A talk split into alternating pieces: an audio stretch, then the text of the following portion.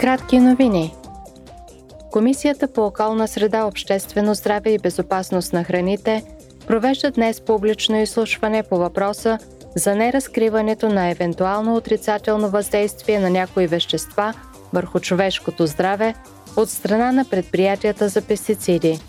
Дебатът е организиран в отговор на неотдавнашни разкрития, че европейската пестицидна промишленост не е предоставила значителен брой токсикологични изследвания на регулаторните органи на Европейския съюз при подаване на заявления за одобрение или подновяване на разрешения за някои активни вещества.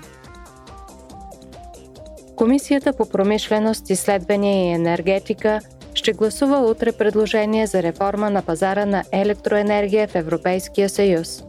Целта е да се създаде по-гъвкав, надежден и удобен за потребителите енергиен пазар, който да насърчава енергията от възобновяеми източници и да защитава потребителите от нестабилност на цените.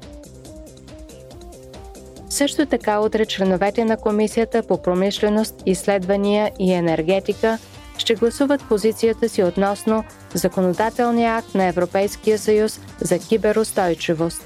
Законът подобрява киберсигурността за продукти с цифрови елементи, като например телефони, домакински уреди или автомобили. Той има за цел да гарантира, че тези продукти са по-малко уязвими по отношение на сигурността и че производителите се ангажират със сигурността на продукта за целия му жизнен цикъл. През 2021 година глобалните загуби в резултат на киберпрестъпления – достигнаха 5,5 трилиона евро –